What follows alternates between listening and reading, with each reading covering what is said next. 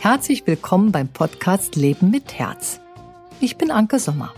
Ich bin Inhaberin des Institut Sommer und mein Kern des Lebens ist die Beschäftigung mit meinem Herzen.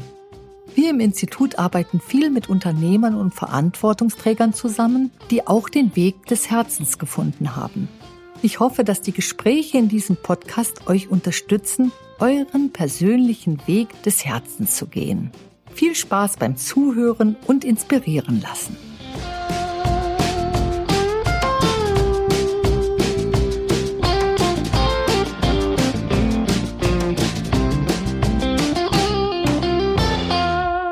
Hallo ihr Lieben, jetzt ist es wieder soweit, unser neuer Podcast startet. Und vor allen Dingen mit dem Überraschungsgast. Und wer ist unser Überraschungsgast? Stell dich doch bitte selbst vor. Hallo, ich bin's, Chiara Sommer, die Tochter von Anke Sommer, deine Tochter. Und ich bin heute der Überraschungsgast und heute geht's um das Thema dem Tod von der Schippe springen. Es ist ein Thema, was natürlich jeden erst einmal so betrifft und wir haben das jetzt auch nicht vorbereitet, sondern wir haben uns das Thema ausgesucht und wollen uns einfach mal gemeinsam damit auseinandersetzen, uns mal gegenseitig viele Fragen stellen, wie man dem Tod denn von der Schippe springt und wie man bemerkt, wenn man überhaupt da drauf ist auf dieser Schippe und ob man das bemerkt. Und damit starten wir auch gleich. Und Überraschungsgast bist du heute, weil wir wollten eben mal gucken, was ist unser Thema? Und das kannten wir letztens noch nicht. Und deswegen haben wir dann entschieden zu sagen, okay, Überraschungsgast. Und dann haben wir aber gemerkt, wir haben jetzt das Thema, nämlich dem Tod von der Schippe springen. Und dann warst du da. Total cool. Dann lass uns doch anfangen. Und zwar wollen wir dieses, diesen Spruch einfach erstmal wie erklären, so was steht überhaupt dahinter, wofür steht dieser Spruch? Gerne. Also was verstehst du denn, wenn du dem Tod von der Schippe springen hörst? Was verstehst du von diesem Spruch? Das Erste, was ich mir vorstelle, ist tatsächlich ein Bild von einer Schippe und einer Person, die wieder draufsteht. Also diese Schippe hält zum Beispiel der Tod oder dieses Bild vom Tod. Und wenn man dem von der Schippe springt, ist man wie kurz davor eigentlich zu sterben, aber macht noch den Dreher. Dreht sich nochmal weg vom Tod. Genau so ist es und es hat auch einen historischen Hintergrund, unter anderem auch dort, wo es dann große Seuchen gab oder auch die Pest eben. Die Pest hat diesen Spruch mit geprägt und vor allen Dingen die Beschäftigung der Menschen, die die Pest nicht erlebt haben, sondern in Geschichtsbüchern über sie gelesen haben. Und dann haben sie ein Sprichwort kreiert und dieses Sprichwort ist vielleicht auch ganz woanders entstanden, wurde aber in diesem Zusammenhang immer gerne genannt. Die einen haben es geschafft, den Tod noch von der Schippe zu springen und die anderen eben nicht. Und da hat sich der Mensch ja seither damit beschäftigt, warum schaffen es die einen und warum die anderen nicht? Also es ist ein sehr wichtiges Thema und hängt natürlich nicht nur mit der Pest zusammen, sondern mit Dingen, die wir vermeintlich nicht ändern können, die uns erreichen. Und Seuchen ist eines der Dinge. Krankheiten ist was anderes. Aber was macht uns überhaupt zum Kranken? Das ist natürlich die Entwicklungsarbeit, die dann sagt, okay, wir bringen uns mit unserem Verhalten unmerklich dieser Schippe näher. Und wir könnten uns auch mal darüber auseinandersetzen, ja, was von unserem Verhalten bringt uns denn dieser Schippe näher? Hm. Da du auch von der Pestzeit gesprochen hast, da kommt mir auch nochmal in den Sinn, vielleicht liegt das auch daran, von der Schippe springen, dass es da um das irgendwie Begraben ging.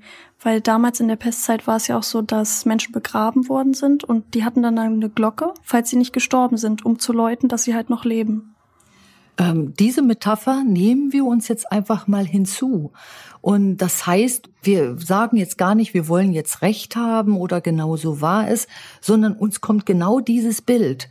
Und wenn du dir dieses Bild mal vorstellst, du liegst unter der Erde und sagst, du bist ja gar nicht gestorben, also bimmelst du, damit man dich da wieder rausholt. Das ist schrecklich. Ganz schreckliche Vorstellung.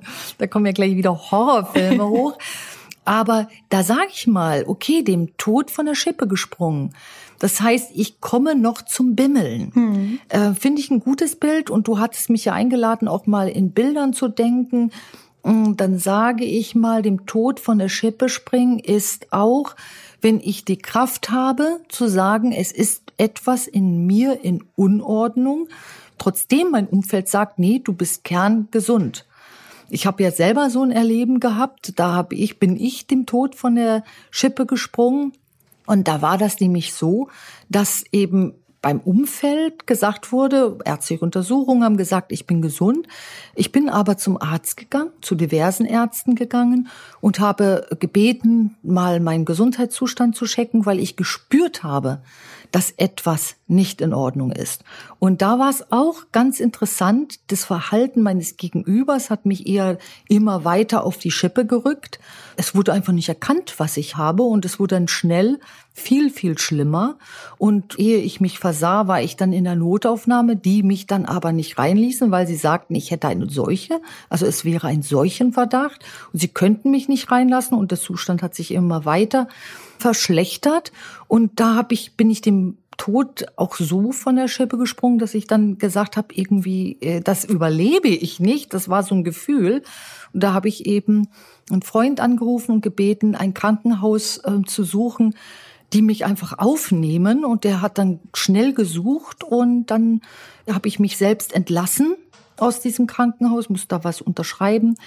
Und dann bin ich eben in dieses andere Krankenhaus gekommen, die dann total erschrocken waren darüber, dass mit mir noch nichts gemacht wurde. Und was ich einfach hatte, war eine Vereiterung. Und mittlerweile war das, ähm, war das Bauchfell völlig vereitert. Und da geht's einem dann wirklich tierisch schrecklich, weil sich das eigene Blut ja daran vergiftet.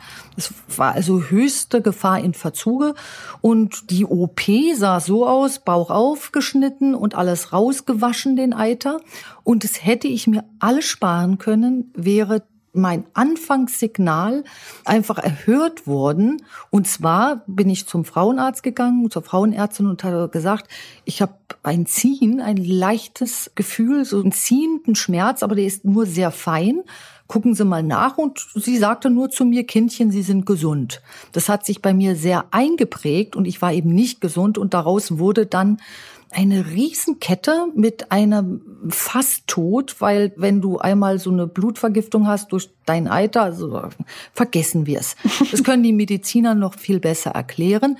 Aber da war ein Punkt für mich erreicht, da bin ich dem Tod von der Schippe gesprungen, und nur dadurch, dass ich eben vehement an der Sache geblieben bin. Und ähm, trotzdem es mir schlecht ging, immer wieder gesagt habe, ich, ich muss hier einen anderen Weg finden, weil der Weg, der gerade abläuft, mir nicht gut tut. Also ich sage das auch nicht anschwärzend. Es gibt ja ganz viele Fälle, da reagieren die Ärzte sehr richtig und sehr gut. Und in diesem Fall eben gestresst und nicht so gut. Und was da auch in dem Krankenhaus schief lief, das ist jetzt nicht mehr nachzuvollziehen. Aber für mich hat das einfach gezeigt, ich habe eigentlich die Verantwortung stets für mich alleine und bin dann auch in dem Moment alleine, habe mir aber mit dem einen Freund dann Hilfe geholt. Ja, und das ist ja, ist ja gut gelungen. Also welches Bild können wir daraus zeichnen? Ich kann mich noch gut an die Geschichte erinnern. Ich habe das ja auch live miterlebt, und ich habe jetzt, während du erzählt hast, auch schon überlegt, was dir halt geholfen hat, dem Tod von der Schippe zu springen.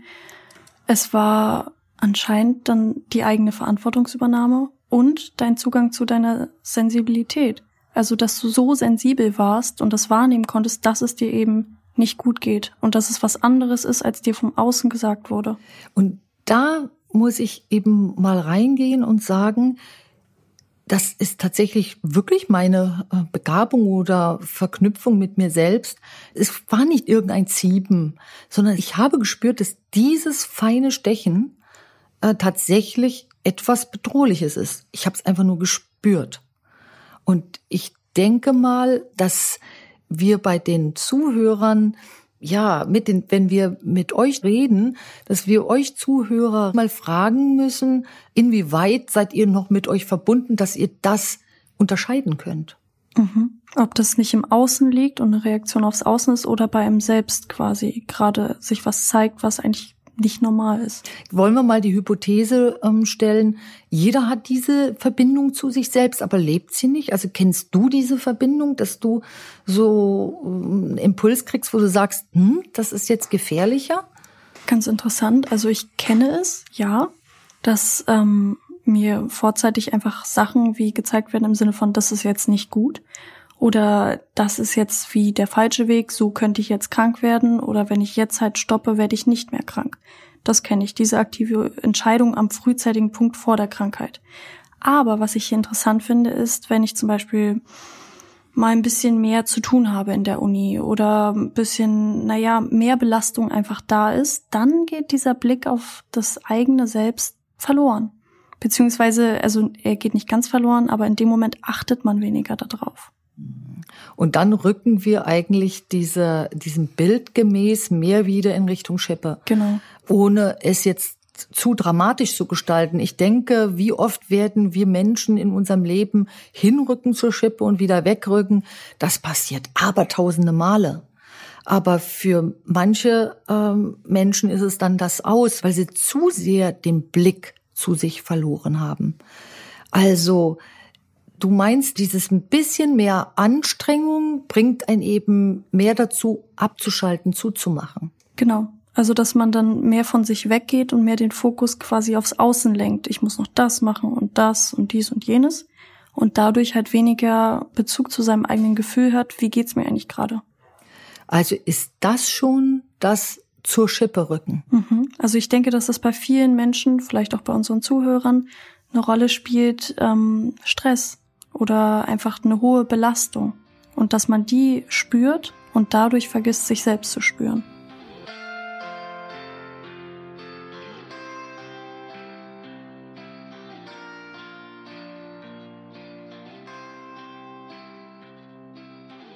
Und wenn wir bei dieser Schippe, bei diesem Schippenbild bleiben, wie können wir denn diese feine Regulierung in Richtung Schippe stoppen, dass sie uns auffällt? Also dieses Zumachen müssten wir ja dann theoretischerweise sofort stoppen. Wie können wir das denn konkret tun?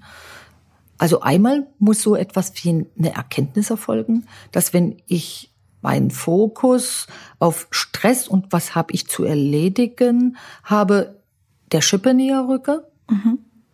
Ist das so dramatisch ausgesprochen oder können wir daraus schon eine Hypothese bilden und sagen, hm, so ich denke, ist man das kann eigentlich daraus eine Hypothese bilden. Man sagt nur, du näherst dich ja nur der Schippe. Das heißt ja nicht, dass du direkt stirbst, wenn du gestresst bist.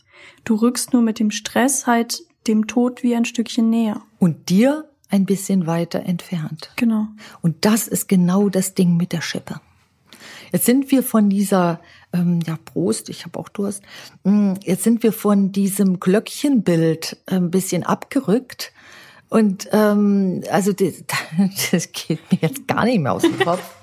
Das Glöckchenbild. Wann haben wir denn eigentlich die Situation in unserem Leben, dass wir wie quasi schon unter der Erde liegen?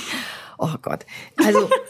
und dann an dem Glöckchen bimmeln und darauf warten müssen, dass uns ein anderer sieht. Ich also denke, man kann sich das Bild auch so ja. vorstellen, dass das, unter, was unter der Erde liegt, in dem Bild wie der Körper ist.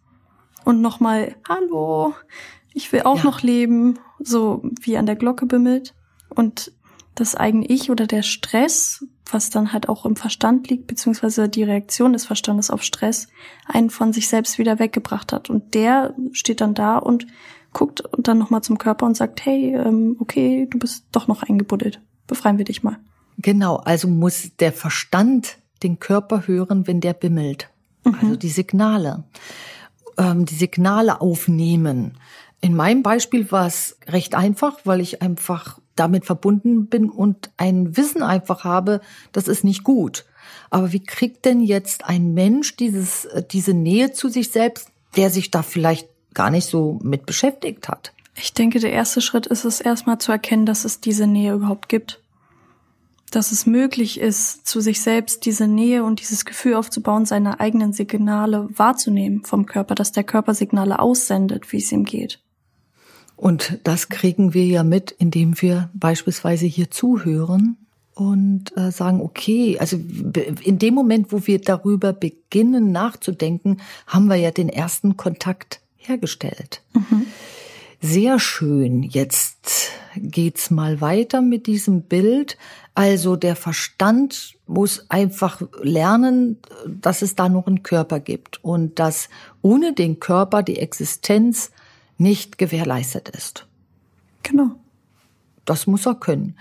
Wie kommen wir denn jetzt weiter in eine Haltung, die uns dieser Schippe immer wieder fernrückt? Sollten wir ihr unbewusst näher gerückt sein? Wie kommen wir in diese Haltung, ohne zu polarisiert zu werden? Das heißt, ich kenne auch Menschen, die sind total darauf bedacht, sich nicht zu schädigen und stehen da beispielsweise beim Einkauf mit einer App da und scannen alles hoch und runter. Und die sind da schon so konsequent dabei zu scannen und legen das Produkt sofort weg, wenn beispielsweise ein Punkt als leicht bedenklich angezeigt wird. Da denke ich, einerseits ist das unheimlich cool, dass sie diese App haben. Mhm. Und diese App finde ich sowieso total cool. Und andererseits gehen die aber fast wieder in die Richtung, die sie der Schippe näher bringen. Und zwar in so eine Angst oder in so einen, ich suche Fanatismus. Das Wort, ja, fanatisch, genau. In so einen Fanatismus rein und gucken dann eben nachhaltig, gesund zu sein und nur noch das Richtige zu machen. Da sage ich, ist die Schippe wieder da. Da ist die Natürlichkeit verloren gegangen. Ja, also wie können wir jetzt diesen Gedanken mal wälzen und sagen, wie bringen wir denn diesen unmerklich aufkeimenden Fanatismus wieder weg, weil der ist ja wieder die Schippe. Den Druck rausnehmen und die Angst rausnehmen, weil ich denke, da wurde sich ja eigenständig wieder ein Druck aufgebaut. Also man hat Angst vor dem Klimawandel beispielsweise oder vor der eigenen ähm, Gesundheit, also dass man krank werden könnte an diesen bedenklichen Stoffen und diesen Druck entschärfen. Weißt du, wie man diesen Druck entschärfen kann? Durch eine Erkenntnis kann man ihn entschärfen. Also nicht der Verstand kann uns vom Tod schützen, sondern die Verbindung zu unserem Körper schützt uns vom Tod. Das heißt, in dem Moment, wo mein Verstand versucht, eben lauter Brücken zu bauen, um mich zu schützen, und ich fanatisch dann einem, also ich in Anführungsstrichen, fanatisch dann einer Richtung folge, sage, okay, vegetarisch ist jetzt ungesund, weil tierisch, also mache ich vegan, das ist alles klasse. Wenn wir aber das jetzt beispielsweise diesen Gedanken fanatisch folgen und hinterherlaufen, dann ist es nicht mehr der Körper und sein Impuls, der uns sagt, was wir brauchen, sondern der Verstand, der uns versucht zu schützen. Und der Verstand, der verliert die Realität. Das habe ich auch einmal ganz schlimm miterleben müssen bei einer Nachbarin, achtunddreißig Jahre alt, also wirklich eine tolle Frau. Und die ist damals eben mit achtunddreißig gestorben, und zwar an Verhärmung im wahrsten Sinne des Wortes. War nur noch getrieben, gesund zu sein. Also sie hat wirklich, wenn du jetzt mal so vom Lehrbuch ähm, gucken willst, hat sie eigentlich alles richtig gemacht, aber sie hatte tiefe Sorgenfalten zwischen ihren Augen, so an der berühmten Stelle, und war nur noch im Kopf, und das hat sie dann unmerklich krank gemacht. Das ist ja schrecklich. Also du willst ja eigentlich alles richtig machen und bist mhm. dann sogar dort, dass du alles richtig machst, aber trotzdem machst du nicht alles richtig, weil du dich eben dabei selbst verloren hast. Oder sie in dem Fall hat sich selbst verloren. Und es ist genau dein Beispiel, was du zum Anfang gegeben hast. Also man muss eben in Verbindung mit dem Körper sein. Der Verstand kann es eben nicht managen. Mhm. Und sie ist ihrem Körper verloren gegangen, im wahrsten Sinne des Wortes. Also und es ist, tut mir leid, es ist, glaube ich, gut, wenn der Verstand quasi den Anstoß gibt, im Sinne von bisschen gesünder wäre jetzt gut für dich, aber dann nicht in so einen Zwang übergeht, sondern einfach nur diesen Anstoß gibt, und dann geht man nach dem Körper, was ist denn gesund für mich? Wie kann man das denn bewusst machen?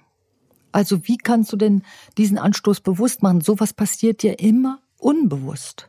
Der Anstoß?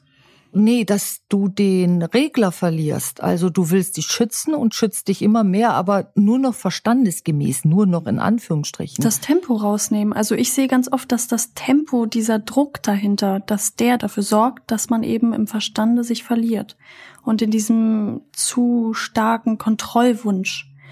Und bei diesem Kontrollwunsch kommt halt gar nicht mehr der Impuls des Körpers dazu. Du siehst das jetzt von außen. Wie kann denn unser Zuhörer oder die Zuhörerin eben bemerken, dass sie den Kontakt verliert, um dann überhaupt den Druck erst rauszunehmen? Wir können ja jetzt dadurch, dass die Zuhörer halt hier zuhören und bis hierhin mitgehört haben, können wir ihnen ja eine Frage zum Beispiel mit reingeben, dass sie sich einfach mal die Frage stellen sollen, für wen mache ich das gerade und wem hilft das gerade? Das Zuhören? Ähm, das, was sie vermeintlich als gut betrachten, zum Beispiel dieses Essen, was sie gerade essen. Ach, für wen mache ich das, mich so zu ernähren? Genau. Da kenne ich gleich noch ein Beispiel.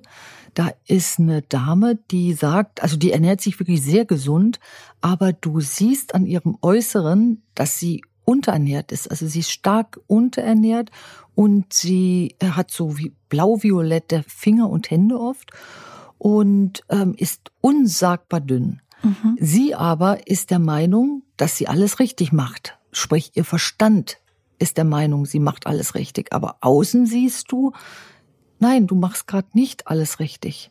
Also wie kriegt man diese Leute wie in Anführungsstrichen wachgerüttelt oder genau. Wie können sie sich selbst wachrütteln? Da ist ja das Gefühl verloren gegangen. Da ist das Gefühl zum eigenen Körper verloren gegangen und da ist die Schippe. Mhm. Die rückt dann näher. Also, du sagtest dann, für wen machst du das, was du da gerade machst? Kannst du die Frage mal beantworten für den Zuhörer? Also, wenn man sich halt die Frage stellt, für wen mache ich das gerade, was ich mache? Also am Beispiel etwas Essen, etwas super gesundes Essen, was total toll ist und durchdacht und auch gut ist für den eigenen Körper.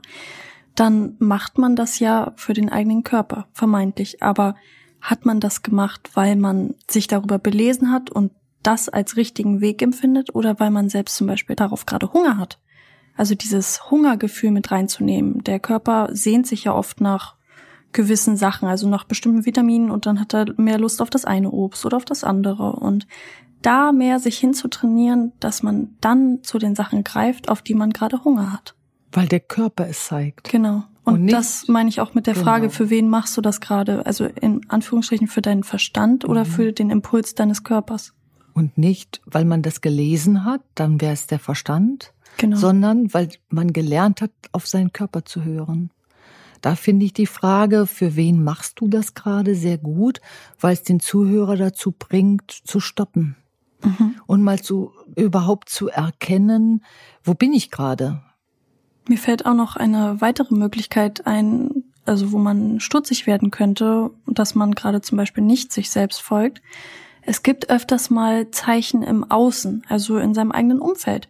Das, was du beschrieben hast mit der Frau mit den blauen Händen, wäre es das Umfeld, was ihr das spiegelt.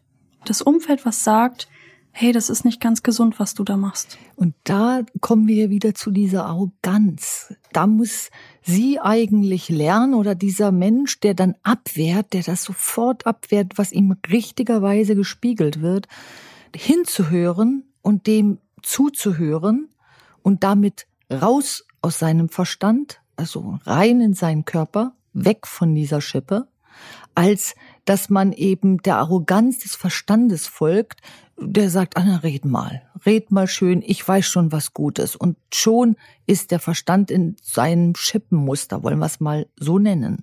Da ist es ja auch nochmal wichtig zu unterscheiden, ob man auf das Außen hört, weil das im Außen richtig ist oder ob das zum Beispiel auch wie in deinem Beispiel am Anfang war, dass das Außen dir Sachen gesagt hat, die so eigentlich gar nicht stimmten. Genau. Also welcher Stimme folge ich? Genau. Ja, welche Stimme ist richtig? Dazu müsste man wissen, welche Stimme ist richtig und welche ist falsch. Das kann sehr verwirrend sein am Anfang. Ja. Da hatte ich auch mal in meinem ersten Podcast mit der Andrea Göppels ein Gespräch darüber und da kamen wir dann darauf zu sagen, wir müssen eben an die Mündigkeit des Patienten appellieren. Mhm. Und diese Mündigkeit ist eben die Verantwortungsübernahme für einen selbst zu übernehmen.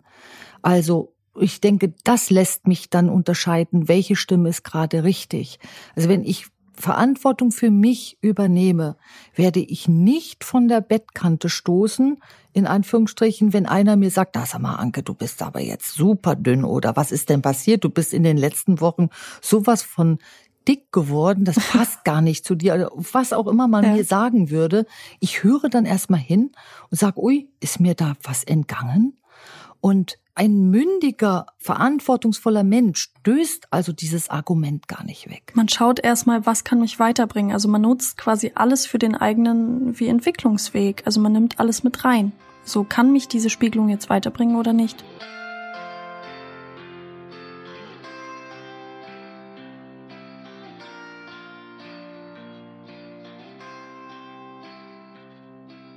Also, ich nehme das jetzt erstmal an, was gespiegelt wird. Das kostet mich nichts, das erstmal anzunehmen.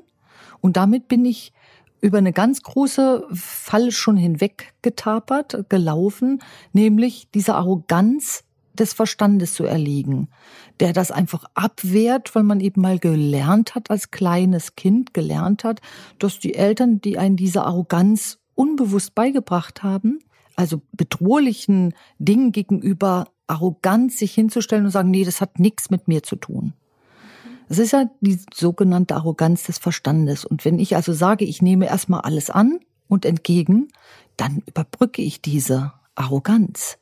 Meinst du, die Zuhörer haben das gut jetzt verstanden, was wir meinen, oder sollten wir hier nochmal nachlegen? Nochmal ein Beispiel quasi. Ich finde ein Beispiel ganz gut, dass man da ein bisschen besser folgen kann. Hast du ein Beispiel? Puh. Äh, für die, für die Arroganz des Verstandes? Hm? Mmh, naja, das ist dieses Abwehren. Das kenne ich auch aus dem Umfeld, dass wenn man irgendwie gemeinsam einen Weg sucht, um ein Problem beispielsweise zu lösen, und dann spiegelt man, so geht es jetzt nicht gemeinsam, dass dann sofort diese Abwehr hochkommt, weil das eigene vom anderen quasi angegriffen wurde. Das war jetzt ein bisschen schwierig. Ich habe auch kein konkretes Beispiel vor Augen. Nee, ich finde es gut. Echt? Ich finde es gut. Also ich finde es sehr nachvollziehbar, dieses ähm, Beispiel. Echt? Ja. ja. Schön. Also ähm, du sagst, das ist auch ein Prozess, dass man erstmal das Ding wegschiebt. Also dass man, die Arroganz ist eigentlich, es nicht anzunehmen. Mhm. Das ist das Arrogante und das ist ein Schutz. Und wer schützt sich da? Der Verstand. Und dieser sich schützende Verstand hat eine Pacht mit äh, der Schippe. Und wenn wir mal zum Anfang wieder denken, dem Tod von der Schippe zu springen, heißt auch, die Arroganz des eigenen Verstandes zu überwinden. Und arrogant ist dann, wenn er abwehrt. Da habe ich auch eine Frage an dich. Ähm, es geht ja da auch um die Arroganz des Verstandes. Wieso möchte der Verstand uns da so schädigen? Weil wir haben das ja jetzt quasi so herausgearbeitet, dass ähm, viel der Abwehr und der Unterdrückung des Körpers mit dem Verstand zusammenhängt. Und wieso zerstören wir uns da überhaupt? Der Verstand möchte uns da gar nicht schädigen. Der möchte das nicht. Der ist hier nicht bewusst genug.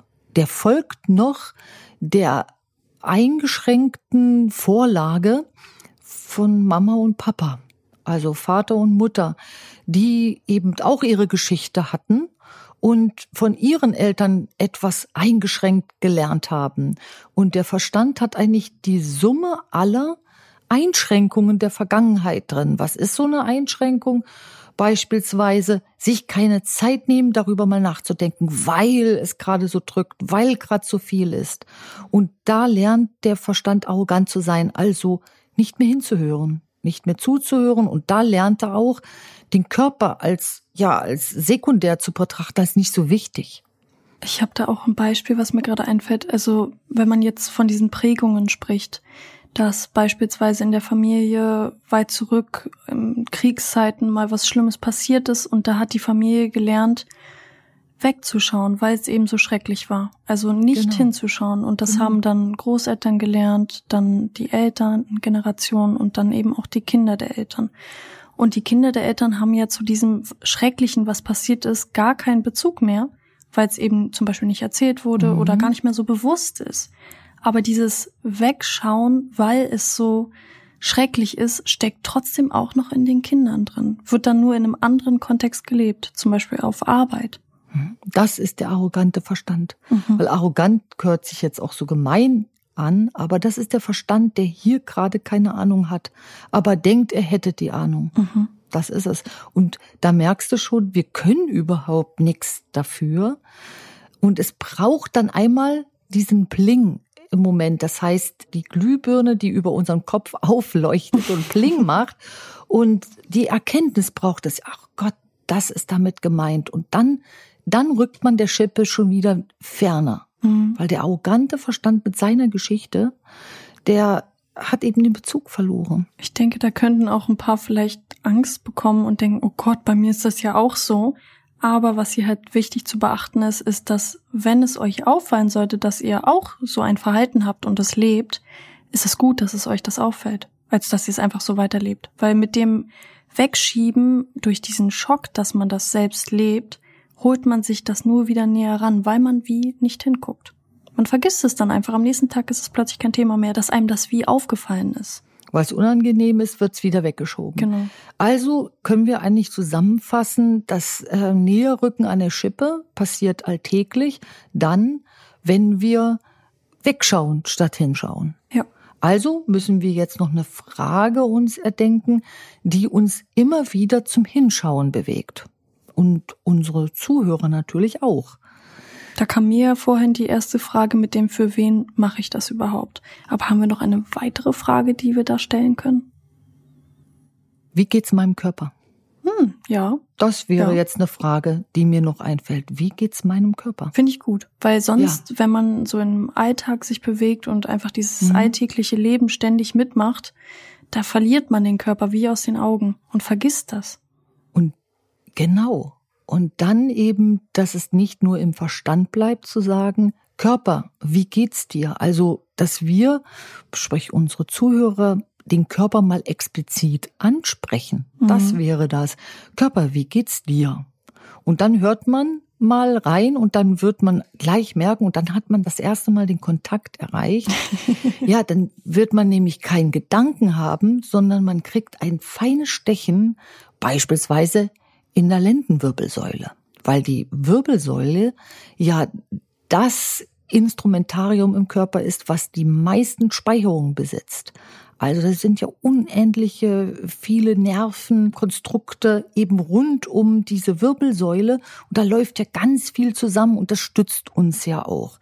Das heißt, die Wahrscheinlichkeit, dass die Wirbelsäule antwortet, nämlich mit einem Gefühl oder mit einer, mit einem Stechen, Fiepen oder was auch immer, ist hoch. Oder es macht ein anderes Organ. Ich denke, ein weiteres Organ, wo die Wahrscheinlichkeit auch sehr hoch ist, dass es antwortet, ist tatsächlich das Herz. Genau. Auch bes- bei besonders sensiblen Menschen sehe ich das öfters, dass sie sich wie intuitiv an die Brust fassen, weil es dort piekst oder so und dann fragt man, ist alles okay? Und dann sagen sie aber, ja, alles ist okay, weil sie halt noch nicht gelernt haben, das zu deuten, dass das Herz in dem Moment als Organ etwas zeigen möchte. Genau, also lass dein Herz sprechen oder lass dein Körper sprechen und vor allen Dingen, der spricht nicht mit Gedanken, sondern der spricht mit Schmerzen, mit Schlucken, mit Stöhnen und mit allen anderen körperlichen Reaktionen, Grummeln im Bauch und im Magen. Wasser zurückziehen. Genau, das wird so trocken im Mund, genau. Das ist auch die Sprache des Körpers. Ja, also haben wir doch für unsere Zuhörer schon mal eine tolle Frage. Körper, wie geht's dir? Und dann rücken wir wieder von der Schippe weg. Mir ist da auch noch etwas gekommen, als wir anfänglich über die Bilder gesprochen haben. Mhm. Fiel mir ein, also dem Tod von der Schippe springen ist ja der eine Spruch. Aber ich war ja als Kind ganz oft in Bayern bis ins jugendliche Alter. Viel im Urlaub eben auch in Bayern gewesen mit meinen Eltern. Und dort hörte ich immer den Spruch, immer wieder dem Teufel von der Schippe springen. Hm. Also es gibt das Gleiche eben auch mit dem Teufel. Und ich hatte da die Assoziation, dass das auch unseren Verstand zeigt. Also wenn wir jetzt mal von der christlichen Interpretation Teufel wegrücken, dann sagen wir mal, das Teuflische ist ja das Falschgelernte im Verstand, hm. dem wir ganz unwissentlich folgen. Die alten Ereignisse und Prägungen, beziehungsweise auch negativen alten Erfahrungen. Genau, oder dass, dass uns der Kontakt, wie du sagst, dann fehlt zu dem, wo das eigentlich mal entstanden ist. Diese vermeintliche Arroganz. Es war keine Zeit im Krieg, darüber nachzudenken, aber jetzt ist Zeit. Mhm. Und wir haben es aber immer noch durch unsere Eltern weitervermittelt worden. Und ich glaube, das ist vielen bekommen. Unbewusst, dass das eben vermittelt wurde. Genau. Was sagst du denn, wenn du jetzt mal diesen Spruch, dem Teufel von der Schippe zu springen, übersetzt für unsere Zuhörer? Was, was kann er denn davon lernen? Was kann es beim Zuhörer auslösen?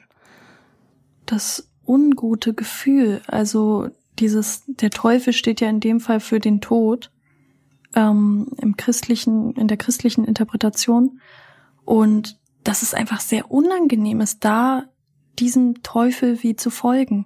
Du sagst unangenehm, genau. Der, der Teufel steht ja weniger dann für den Tod als für die Qual.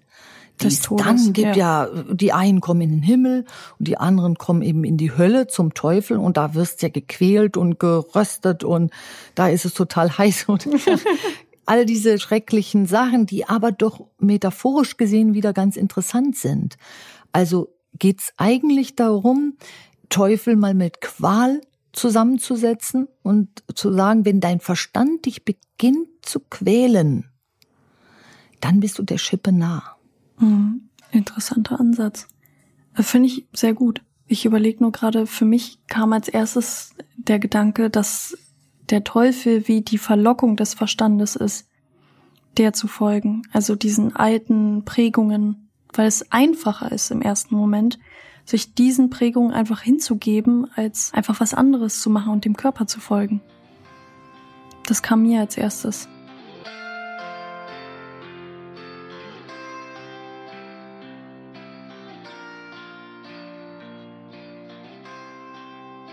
Mir sind im Laufe des Gesprächs auch noch ein paar Fragen gekommen, die ich gerne auch nochmal ansprechen wollte. Und zwar ist mir aufgefallen, dass es auch bei dieser Verlockung der Schippe ähm, Unterschiede gibt zwischen den unseren Generationen beispielsweise. Also meine Generation geht der Schippe anders nach als deine Generation. Und woran das liegen könnte und ja. Was ich schon mal total bezeichnend finde, wie du das ausdrückst, ist Verlockung der Schippe. Also hat der Tod auch etwas Verlockendes. Oder der Verstand folgt eher der Schippe. Da habe ich ja mal einen Leadership-Spruch kreiert. Dein Herz trägt dich auf Händen und dein Verstand trägt dich ins Grab. Also so, das sagt's ja auch. Da ist ja auch die Verlockung des Verstandes, dahingehend den einfachen Weg zu wählen oder den verkämpften Weg zu wählen oder dem Pfad, der von den Eltern schon vorgezeichnet wurde, dem einfach zu folgen. Das ist ja diese Verlockung, die du ansprichst. Mhm. Es ist im ersten Moment wirkt es einfacher. Es wirkt einfacher und hat aber eine fatale Wirkung, wenn man sich's näher betrachtet. Was aber nicht heißt, dass immer, wenn du dem Verstand folgst, du auf der Schippe landest. Aber die Schippe ist dem Verstand näher als deinem Körper. Dein Herz trägt dich auf Händen, weil für deinen Körper ist das Leben einmalig. Und das ist die einzige Chance, du machst da mit, also dein Verstand macht da mit und hilft dem Körper auch sein Potenzial, was er an Lebensdauer in sich trägt, auch ausschöpfen zu können. Und da brauchen wir die Zwiesprache mit unserem Körper. Du wolltest aber noch was anderes sagen, genau. Ist mir im Gefühl. Also es ging um den Unterschied zwischen den Generationen und da habe ich ein ganz bestimmtes Beispiel im Kopf. Also wenn man jetzt von Studenten spricht, dann höre ich sehr oft in meinem Umfeld den Satz, wenn es zum Beispiel in Richtung Prüfungsphase geht, ist es ja gut, Stress zu haben, um zu lernen. Ich brauche den Stress, um zu lernen, sonst lerne ich nicht. Oder der Druck ist wichtig. Das habe ich schon oft gehört. Also dass es zum Beispiel vielen Studenten schwerfällt, ohne Stress und Druck überhaupt lernen zu können und sich auf Prüfungen vorbereiten zu können. Aber dieser Druck ist ja die Schippe. Dieser Druck ist metaphorisch gesehen die Schippe. Und mir zeigt es, dass zwischen dem, dem Körper ist es sinnvoll, diesem Studienmodell zu folgen. Und der Verstand sieht es als wichtig an, zu studieren, dass da eine Diskrepanz ist. Das ist nicht überdeckend. Mhm. Das bedeutet, der Körper ist nicht mit in diese Entscheidung, studieren zu wollen, mit reingetragen worden. Verstehst du das, mhm. wie ich das meine? Also da würde ich sagen, ist das, das ist auch der Unterschied der Generation. Je länger wir leben, desto mehr negative Sachen erleben wir, die uns vielleicht mal nachdenklich stimmen. Also von unserem Trott, dem Verstand ähm, immer zu folgen, wegbringt. Die jüngere Generation hat es noch nicht. Und da hat dieser Prozess noch nicht stattgefunden, der Hinterfragung. Mhm. Und deswegen folgt diese jüngere Generation eher diesen vorgetrampelten Pfad. Verstehe. Also studieren ist total cool, aber mach's mit deinem Körper. Würde das jetzt heißen, dass dann kaum einer mehr studieren würde? Weil wenn sie den Druck ja dann weglassen, würden sie ja nicht mehr lernen. Ich denke, genau da ist dieser Fehlglaube drin. Denn das Lernen, wenn du das willst, ist kein Druck mehr. Und das ist total Studium unabhängig. Also willst du lernen, willst du etwas erreichen, dann ist der Druck weg, weil du bist dabei, dein Körper ist dabei, mit deinem Willen ist er dabei. Und du kannst dich genauso drücken, auch in jedem anderen Beruf. Also das ist total Studium unabhängig. Es geht auch Auszubildenden so oder Leuten in, im Schulsystem, die sich drücken lassen und die nicht wirklich wollen. Da will ein anderer für sie, aber nicht sie selbst. Und damit fängt das schon an, diese Spirale. Also um das Schippenbild wieder mit reinzunehmen, heißt das, dass man mit seinem eigenen Willen davon wegkommt? So ist es. Damit holst du deinen Körper rein. Also ich will, bringt deinen Körper mit rein. Denn mit diesem Ich will, da muss man mal schauen, wenn man das mit Bewegungen ausdrücken würde, dann könnten sich die Hände ballen. Also da zeigt man Kraft oder man tut die Hände instinktiv aufs Herz und sagt, ich will. Also so, da merkst du einfach, dein Körper spricht dann mit, wenn man in diesen Willen geht. Und der Verstand, da muss der Körper gar nicht mitsprechen.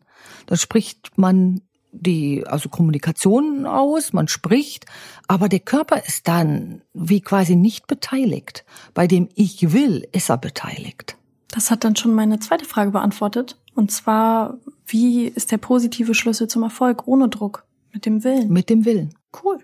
Es ist rein der Wille zum Positiven hin. Ja, man kann ja auch was ganz Schlimmes wollen, was Schädigendes wollen. Dann wäre es der negative Willen. Das positive, lebensbejahende, das will ja was Positives zum Nutzen aller. Und damit ist der Körper mit drin. Da kommt mir gleich noch ein Bild. Also mit dem eigenen Willen schaffst du es, von dieser Schaufel zu springen. Da gab es doch früher mal so eine Schäferschaufel, da war so, eine ha- so ein Haken dran. Da hat der Schäfer mit diesem Haken Tiere rausgezogen, die gehumpelt haben, krank waren oder vielleicht auch eben gefährlich krank waren, die hat er rausgezogen. Und ganz weit zurück gibt's ja auch die Geschichten, dass der Teufel mit so einem Wagen äh, durch die Lande zieht und auch so eine Schaufel hat mit so einem Haken und der zieht eben bestimmte Menschen raus aus dem Leben und setzt sie auf diesen Wagen und äh, dieser Wagen ist symbolisch für den Tod, also das war's dann. Und unser Podcast heute heißt ja dem ähm, Tod von der Schippe ähm, springen.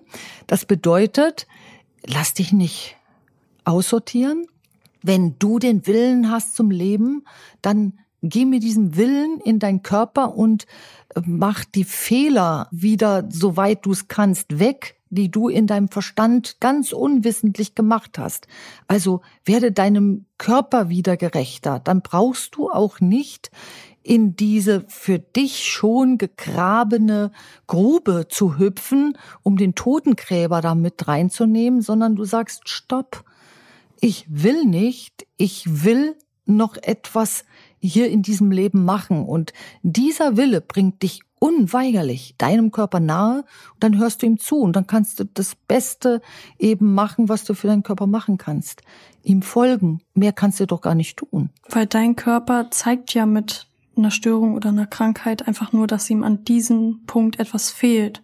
Und mhm. was ihm fehlt, zeigt er dir genauso. Genau. Und dann kannst du die richtigen Adressen äh, angehen. Du gehst dann eben zum Arzt oder du äh, merkst eben, nee, mir fehlt jetzt eine Nahrungsumstellung. Du hast ja auch einen Impuls, du hast ja auch diese Mündigkeit in dir, wenn du mit deinem Körper äh, verbunden bist. Genau, und dann kannst du von dieser Schippe runterspringen. Das hat's eigentlich gezeigt. Möchtest du noch abrundend etwas sagen? Also es hört sich jetzt schon alles nach einer guten Abrundung an. Wollen wir dem Zuhörer noch was wünschen? Ja, ich wünsche euch auf jeden Fall, mündig zu werden und eine Erfahrung zu sammeln, wie ihr eurem Körper folgt. Egal, was ihr tut, folgt eurem Körper. Hört ihm zu. Das hätte ich jetzt auch den Zuhörern gewünscht, mit dem Körper den mal mit reinzunehmen in die eigenen Entscheidungen und wie sich das anfühlt, diese Erfahrung einfach mal zu machen, wie der Körper spricht. Das ist total interessant, die Körpersprache mal zu lernen und mal näher hinzuschauen. Genau, das ist es. Und wie folgt ihr dem Körper, indem ihr überhaupt den Willen habt, ihm zu folgen? Ja, also war ein bewegender und auch spannender Podcast. Ich merke, bei mir sausen diese Bilder immer noch im Kopf herum. Also ich, ich beschäftige mich bestimmt hier nach dem Podcast auch weiter damit. Und ja, ich sage jedes Mal sehr gerne, mit dir kann ich mich darüber sehr gut auseinandersetzen. Ich finde es auch immer sehr schön. Dankeschön. Es macht Spaß. Ja, und es, wird, und es wird weitergehen. Das weiß ich schon jetzt. Ich freue mich. Und was ich auch noch unseren Zuhörern mitgeben wollte, ist, dass wir auch einen Instagram-Kanal haben, falls euch zum Beispiel diese Themen interessieren, dass ihr dort auch gerne vorbeischauen könnt und auch mal einen Kommentar da lassen könnt, was euch zum Beispiel noch so interessiert. Oder ihr könnt auch eine Mail an info at institut dash sommer punkt de schreiben, falls ihr bestimmte Wünsche an den Podcast habt, was ihr noch hören wollt. Und wir finden uns unsere Zuhörer auf Instagram unter dem Namen Institut-Sommer. Toll. Ja, dann wünsche ich euch auch alles Liebe und Gute und bis zum nächsten Mal. Tschüss. Tschüss.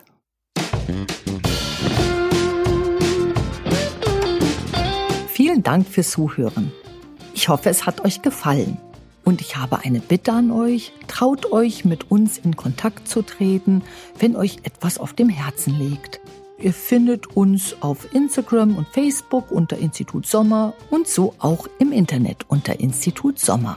Und helfen euch diese Podcasts weiter, euer Leben mit dem Herz zu gestalten, dann abonniert doch einfach unseren Podcast-Channel.